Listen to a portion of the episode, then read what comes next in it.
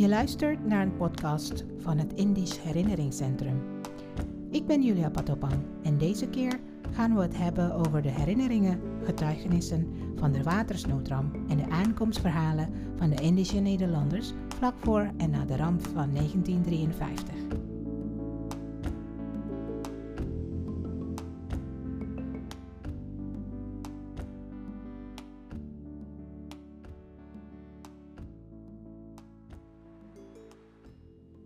In de vorige aflevering vertelden Diederik en Ineke ons hoe de storm begon en hoe hun vaders anderen te hulp schoten.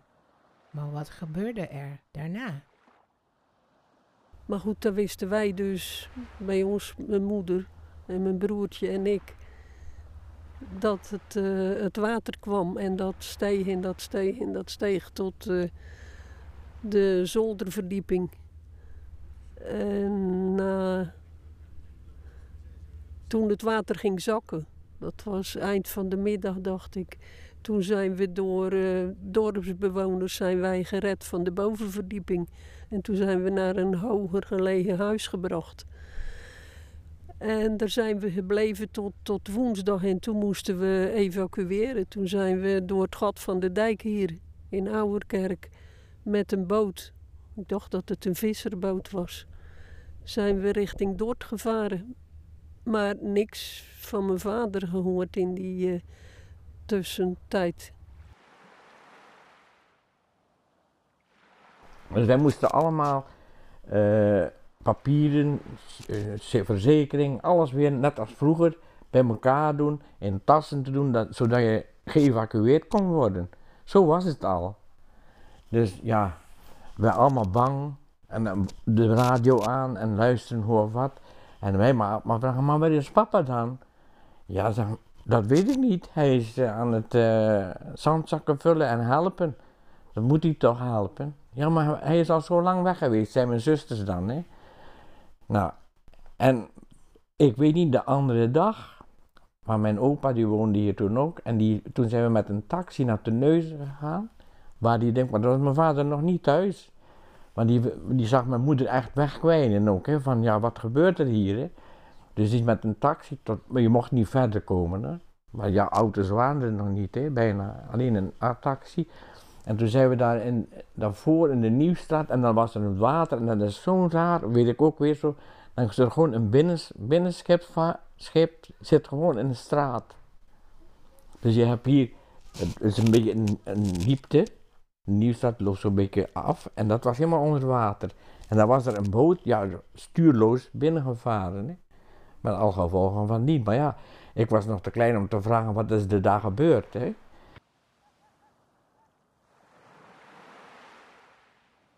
Heel eng. Alleen die storm alleen. Hè? Je, je, zit, je zit, wij zaten nog, als je dat hier het raam zaten we met z'n allen zo. Mijn zus, mijn moeder en zo. En kom maar bij, bij ons. Kom maar bij ons. Ga maar niet meer weg. wel, mijn moeder gaat eten. Eten is belangrijk, toch? Ja, dat gaat door. Hè? Dus, dus hadden we allemaal in pannetjes gedaan. En dan hadden we gekookt. En dan zaten we te wachten en de radio aan. En toen hoorden we dus die, die, die, wat ze daar aan de overkant, ja, zoveel mensen vermist en zoveel mensen verdronken. En dan, dat je vader zat daarbij, hè, want wij weten, de ligging en zo weet je ook niet, hè. Ik woon in Sluiskil, dat is eigenlijk vasteland, maar de rest zijn eilanden, hè, toen. Dus ja, we wisten echt niks en dat is echt angstig. Dat is echt angstig. Bij mijn zusters hebben er misschien nog meer last van gehad als wij, maar wij worden meegetrokken, hè.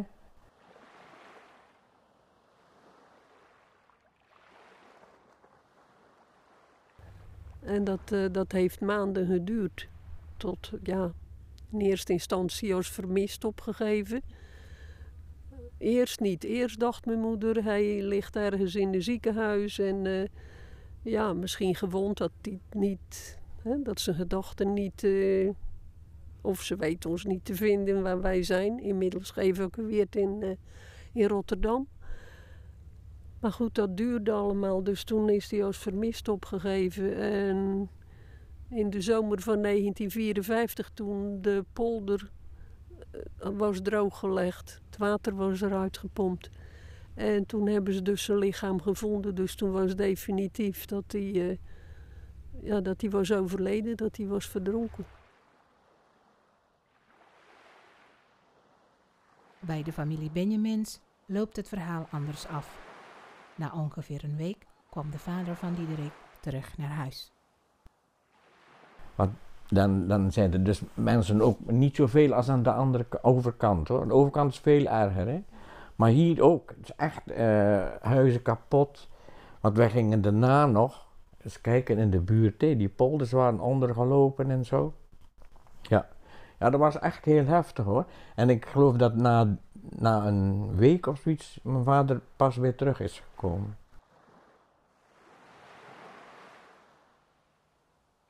En uh, die zei dus uh, van, ja, we hebben geslapen in, in tenten, bij elkaar zo, dus geslapen. En dan moesten we vroeg gaan slapen en dan hadden ze dijkwachten, hè. Want ja, die, die gaten waren er.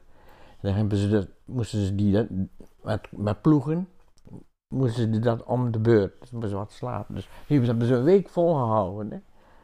En toen was het rustiger weer.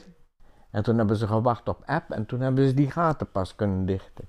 Dus als er dan vloed komt, dan gingen ze kijken, is het dicht? En die waren toen dicht. Ongeveer een maand na de ramp kwam de familie van Rob Mallas in Middelburg aan. Maar of de situatie daar al verbeterd was? Nou, ik moet je zeggen, ik was uh, uh, uh, heel jong jongetje nog, vijf jaar, vier, vijf, vier en half, vijf jaar.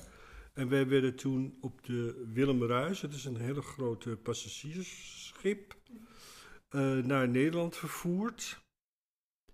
En je moet je voorstellen, wij uh, hadden een gezin met uh, vader en moeder en zes kinderen. En, waren, en wij waren de jongste met mijn. ik had nog een zusje die jonger was. En uh, mijn vader moest in Indonesië blijven omdat mijn zusje waterpokken had uh, opgelopen. Dus die mocht voorlopig niet het land uit. En wij waren dus, moesten op het schip naar Nederland. En je moet je voorstellen, ik was opgegroeid in een koloniaal Indisch gezin in Bandung. Vrij wel-to-do. En we hadden allemaal, ik had een eigen baboe en een eigen jongos. En ik kan me herinneren dat ik ontzettend kwaad was op dat schip, Willem Ruis, omdat ik uh, voor het eerst in mijn leven, ik was toen 4,5 of zo, moest lopen zelf. Want ik werd, was gewend om gedragen te worden de hele tijd. Dus ik vond het natuurlijk heel raar dat er geen baboe meer was die mij ronddroeg. Nou, vanuit zo'n cultuur word je dus op een boot neergezet en dan word je, uh, uh, kom je aan midden in de winter in Rotterdam. En daar moesten alle Indische gezinnen een soort verhaal houden. En er werd er gewoon gezegd: Nou, jij gaat naar Maastricht, jij gaat naar Harderwijk, jij gaat naar uh, Arnhem en jullie gaan naar Middelburg. En dat was in 1953, een, een maand na de watersnoodramp, in Middelburg. Dus er was helemaal niks in Middelburg. En ik zei tegen mijn zusjes van, uh, God, jullie hebben altijd gezegd dat, uh, dat er geen bergen zijn in, in uh, Nederland. maar ik zie hier allemaal bergen. Hoe, hoe zit dat nou? Toen zeiden ze, nee, Rob, dat zijn geen bergen. Dat zijn allemaal stapels kleding van het Rampenfonds. Dat hebben mensen uit Nederland allemaal naar Middelburg gestuurd. Voor al die mensen die alles kwijt zijn geraakt. Nou, daar is in, moet je je voorstellen, in zo'n environment kom je dan terecht. Ook Diederik heeft heel veel herinneringen. En hij vertelt graag over wat voor impact het had, zowel de gedwongen migratie als de huisvesting in tijd van nood in Zeeland. Ik was met mijn vader en moeder en twee zussen en nog een broer. En we werden daar uh, met Indische mensen uh, naast elkaar. Dus. En de Hollandse mensen die er waren, die hebben ons geholpen met een kachel. Ja, wat, wat weten wij van een kachel? Mijn moeder wist van niks. Dus ze werden echt ons spontaan geholpen. Dus, dus wij, hebben, wij zijn echt in een warm bed, of bad, hoe moet je het zeggen, ja. zijn wij terechtgekomen. Uh, ik was bijna drie. Ja, dat is ongelooflijk. ik weet nog heel veel. Ik weet zelfs van de reis nog. Weet ik bepaalde dingen, hè, de indruk op mij gemaakt. Nou, de herinnering is van toen wij dus op, aan boord gingen. Want ik had een opa en een familie, die was allemaal daar. En wij gingen weg en iedereen was aan het huilen. En ik zei tegen mijn moeder, waarom gaan ze nou allemaal huilen? Moet je die naar kijken, want dat is toch niet zo leuk afscheid te nemen. Ja, maar we komen toch terug? Daar kreeg ik geen antwoord op. Dus ja, wij gingen zwaaien en na drieënhalve week gingen we door het Suezkanaal. Dat is ook weer wat ik weet. Dan zag ik allemaal puntjes. Ik zeg tegen een paar, je hebt hier ook een blokkendoos, hè? Dat waren die puntjes, maar dat waren die piramides, hè? Wisten wij, ik was twee, drie jaar, dat weet ik niet. Maar zulke dingen weet ik nog. En toen kwamen we in de Golf van Biscayen. Kijk, dat hebben ze me verteld. Dat wist ik toen ook niet dat de Golf van Biscayen dat was. En daar werd ik zeeziek, niet normaal. Echt. En dan waren die matroos van dat schip vond het zo zielig dat we allemaal een baret gekregen hebben. Maar ja, ik, was zo ziek. Echt. Kijk, die dingen, dat weet ik nog. Als klein, en dat we aangekomen zijn in Amuiden. En toen zei ik, ja, er staat niemand op ons te wachten. Nee, natuurlijk niet. Dat is, wij zijn allemaal hier nou, hè. Want onze familie zelf is daar nog. Nu nog, hè.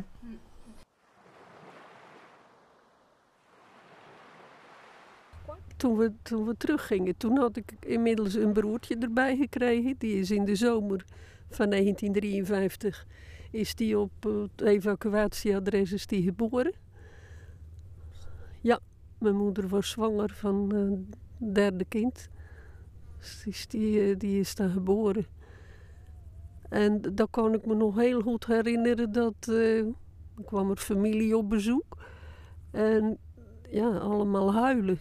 En dan zei ik, we, wees blij dat ik... Ik was zo blij met mijn broertje. En met het broertje wat... Dat andere broertje, dat... Ja, als kind... Ja, dan pak je op de een of andere manier... Pak je dan toch... Ja, de, de, de krenten uit de pap of iets. Ik denk dat ook een vorm van overleven is.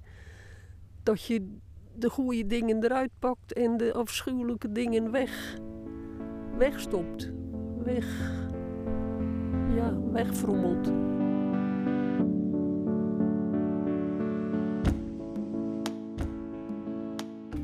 De gebeurtenissen, de beelden en de herinneringen werken door. Wat hebben we geleerd van de watersnoodramp? Waarom is het zo belangrijk om deze dag te herdenken? Dat hoor je in de volgende aflevering.